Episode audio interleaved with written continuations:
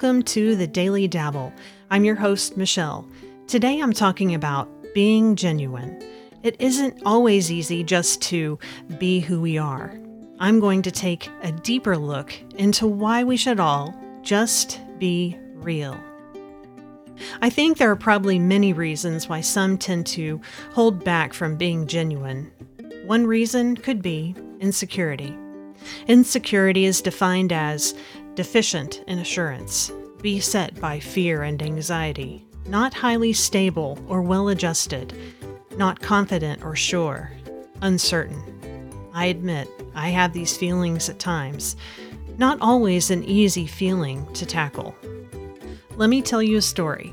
Early in my husband's military career, we were talking about an event coming up. I made the comment, I'm just so nervous. He looked at me and said, Why? I said, I'm just afraid of saying or doing the wrong thing or making a fool of myself. He said, Just be yourself. I had multiple thoughts flood my head. Well, that sounds like a horrible idea. Okay, here goes nothing. I don't know about all that. I replied, Really? That's it? Just be myself? He said, Yes. I took a deep breath and said, Okay. So the event came, and I was myself. Here's what happened I felt this immediate sense of relief. I felt comfortable in my own skin. Conversation felt easy. And the more events we attended, I kept doing as he suggested. I was making friends, and much to my surprise, genuinely enjoying myself. Yes, an introvert, enjoying socializing. Whew, that's a lot to take in. You see, there's something that happens when you are yourself.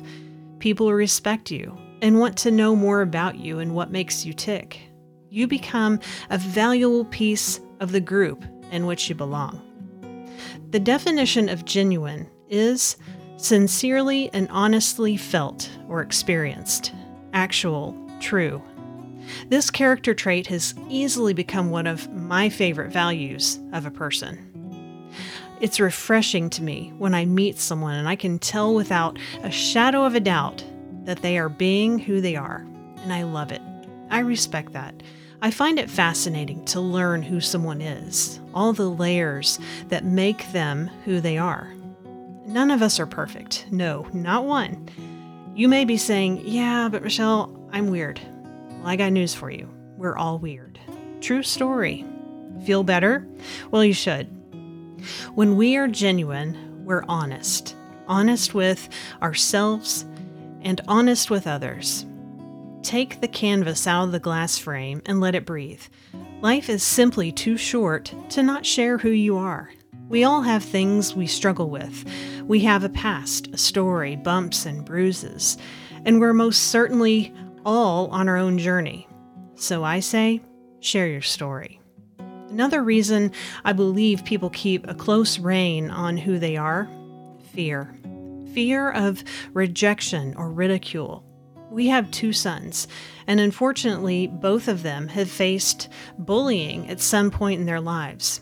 It was heartbreaking as a parent to hear their stories. I think we can have those same feelings of fear creep in. If I'm just me, what will they think? Will they reject me or make fun of me? If you have those feelings of uncertainty or insecurity, spend some time with inward reflection what have you learned from the struggles you have faced in life? What makes you tick? What things do you enjoy? What really challenges you? Each of these details are all pieces to who you are as an individual. These values make up who we are, the choices we make, the structure of the life that we live. None of us has the same story or fingerprint, and we can certainly not all wear the same pair of shoes and walk on the same path.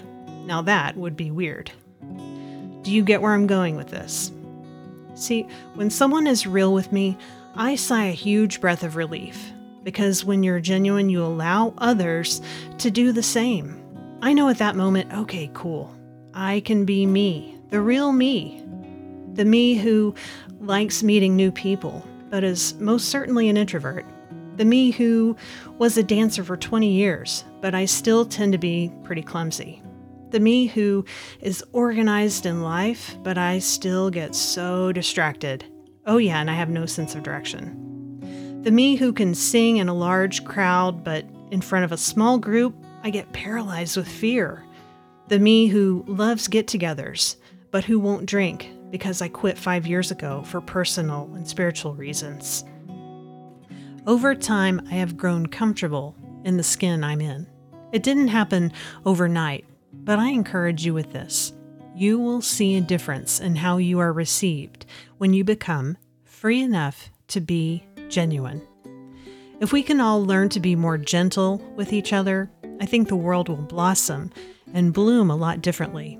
If we can learn to be kind and respect each other's quirks, habits, and just the way each of us truly are, I think we will all live with a lot more peace.